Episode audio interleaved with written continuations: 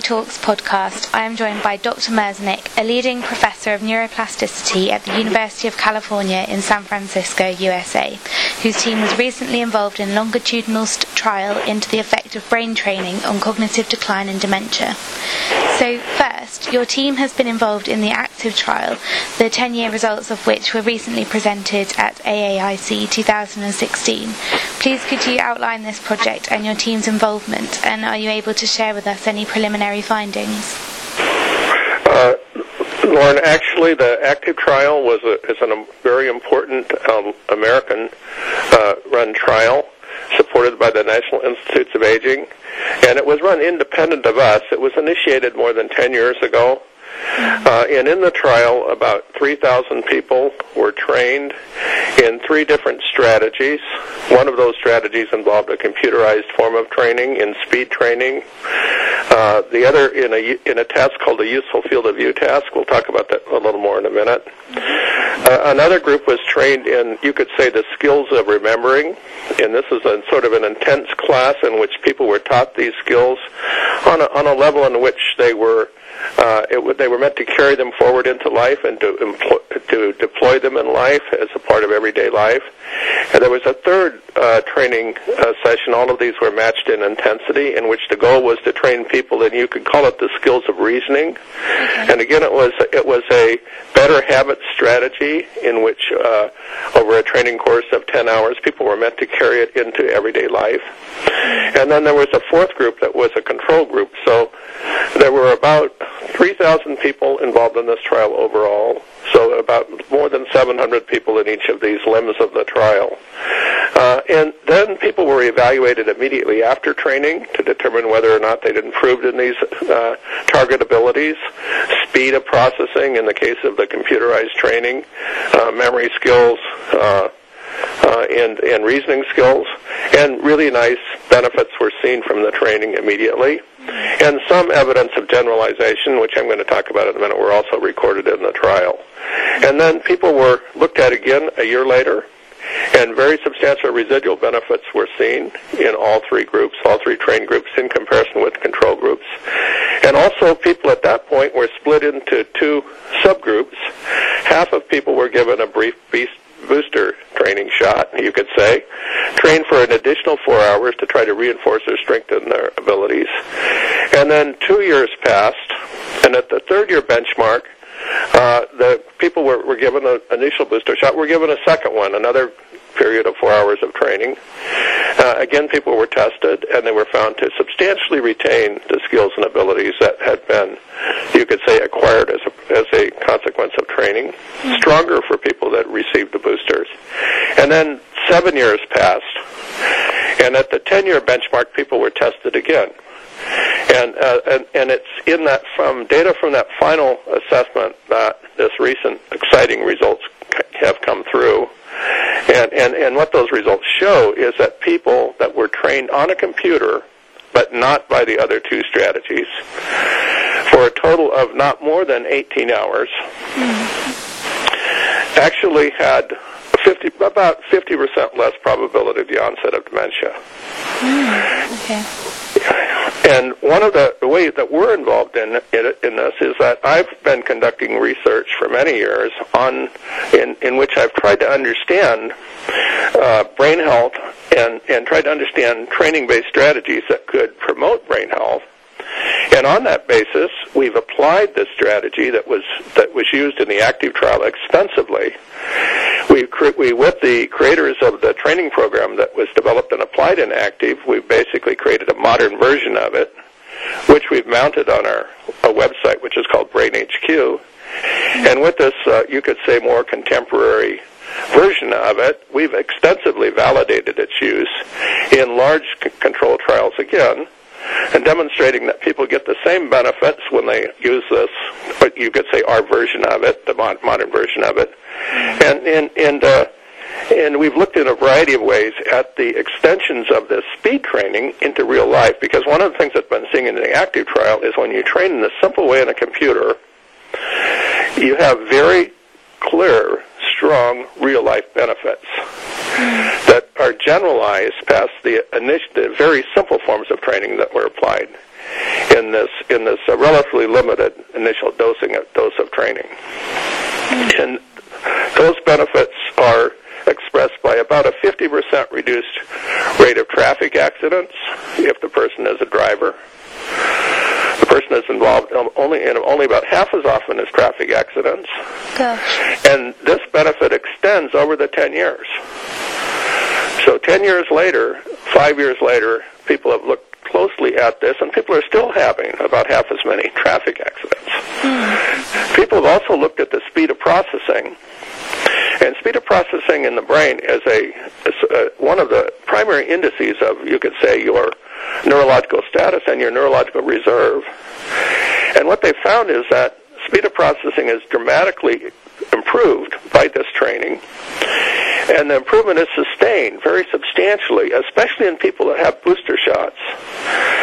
And people that had these uh, these booster training sessions, remember, uh, then they look forward to uh, a seven-year period without any training. Their speed of processing was still far higher than it was either before they began training, and, and of course far higher than in the control population. And this translates to when you look at the speed of actions of a person in an everyday task. So you can look at in, uh, independent activities of daily living, some normal thing that you do, and just look at how efficiently you do it. Uh, an individual that was trained, the last training was seven years earlier, is still much faster than they were when they started, ten years before. and, and yeah, it's amazing. So it has its strong effect. The, the effect is residual and ultimately it translates to a level of protection against dementia. And this is this is the first demonstration, Lauren, in, in, in, in, of an effect on dementia of any therapy, and it comes from a very very limited dose of working in a progressive task on a computer. So, do you, uh, how do these findings compare to previous studies on brain plasticity and sustaining brain health? Does it match with your previous findings? Well, first of all, it's completely consistent with what we think we see in human and animal studies, because we know that what we we see is, is that with training in this form, in which we drive improvements in the resolution of, of, of, of information in the brain at speed, is a is a sort of signature. It, it, it it's accounted for by a whole series of changes in the brain that clearly relate to the health of the brain. So one of the things that we've done is we've looked at a, a, a wide range of physical and functional aspects of brain health in the brains of animals near the end of life versus animals in the middle of life. And then we've trained them. And we've looked at different forms of training to try to understand whether or not we can drive those indices of health in an improving, in a rejuvenating direction. And actually, it's very easy for us to drive large-scale changes so that the brain of the animal that's really struggling near the end of life, going to, you know, going to die not too long into the future, is very dramatically rejuvenated. So, and then we see those effects long sustained. Now we've been trying to extend these these studies in these animal models to humans, and we have very strong evidence now that we have using the same simple training strategies, and the strategy applied in this trial is of the class of things that we're applying effectively in animals. We see very strong effects in humans that are long sustained over a long period of time that clearly have protective value.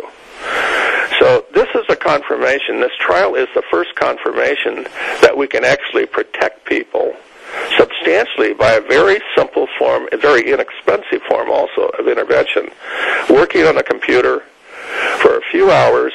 And you could imagine, uh, Lauren, that you you know you certainly don't li- need to limit the dosing mm, to this relatively to re- relatively limited level. Mm. And you can also imagine that you could be monitoring the brain health status of individuals, for example, by monitoring their speed of processing abilities across time and keeping them in a safe place much more reliably. So we think that almost certainly we can very substantially extend uh, the, the period in which people are safe from the collapse into dementia uh, it, it, over longer periods with much higher reliability. Hmm. So, looking ahead, do you anticipate that these findings could change preventative approaches to dementia and other neurodegenerative disorders? I do. I, I, I think it's pretty obvious that they will. And Lauren, what I think is going to happen is I think we're going to see an evolution in the management of brain health that's that's that's akin to the evolution that we've seen in the management of, let's say, cardiovascular health. If you think about when you when you go to the doctor now for your general uh, checkup, they check your blood pressure. They check blood oxygenation, other simple things. They see any indication of a problem. They would check your uh, pulse, your, uh, of course, your pulse and your EKG. Do simple, by sim- simple measures have an insight into the overall status of your cardiovascular health. So too now, increasingly, we understand how we can index your brain health. And certainly, just measuring speed of processing is a very simple indicator. It's equivalent to blood pressure in, in general health. That would give you an index of whether the person basically needs to work on, needs to take the medicine. And in this case, the medicine is going to be, I think, a form of training mm-hmm. delivered by computer in relatively simple form. So one of the things we're trying to do now at at Brain HQ is we're trying to apply these strategies in large numbers of people, monitor what's happening to them with the objective of keeping them safe. And I think this is what's going to happen. We're going to have a we're going to have a monitored older life in which we have relatively inexpensive and simple ways, forms of medicine, you could say, that can keep a person in a safe position, in, in, in more reliably into their into their older age. I think that outcome of this is going to be people living with their wits about them re- much more reliably to much older ages. Yeah, and ultimately, this is cl- clearly going to impact not just brain health, but longevity itself. Yeah. And finally, what do you believe are the next steps for research into brain plasticity and brain training to reduce the incidence of dementia and other diseases? Well, we need to reduce it to practice in the sense that we need to define the dosing. We need to know what it takes to keep a person safe. We already have an indication from the active trial that the people that were trained and did have the booster shots, but nonetheless did develop dementia, this 50% of people they, that, that still developed dementia were people that were less effectively trained. Okay. So, put so we need to know what we, what what constitutes a safe performance level. You could say in the neurology of a person that keeps them safe. That's crucial. We also need to know whether we can apply this more effectively in individuals at high risk for the onset of dementia, and how close we can come to the edge of the cliff. So, with people that have mild cognitive impairment or have other you could say pre-dementia levels of loss and, and, and, and, and already amyloid in their brain. You know, how effectively we can get to these, these, uh, these other populations. So we're, we're anxiously trying to get to all, and answer all of these questions to reduce this to practice to help people in need as fast as possible.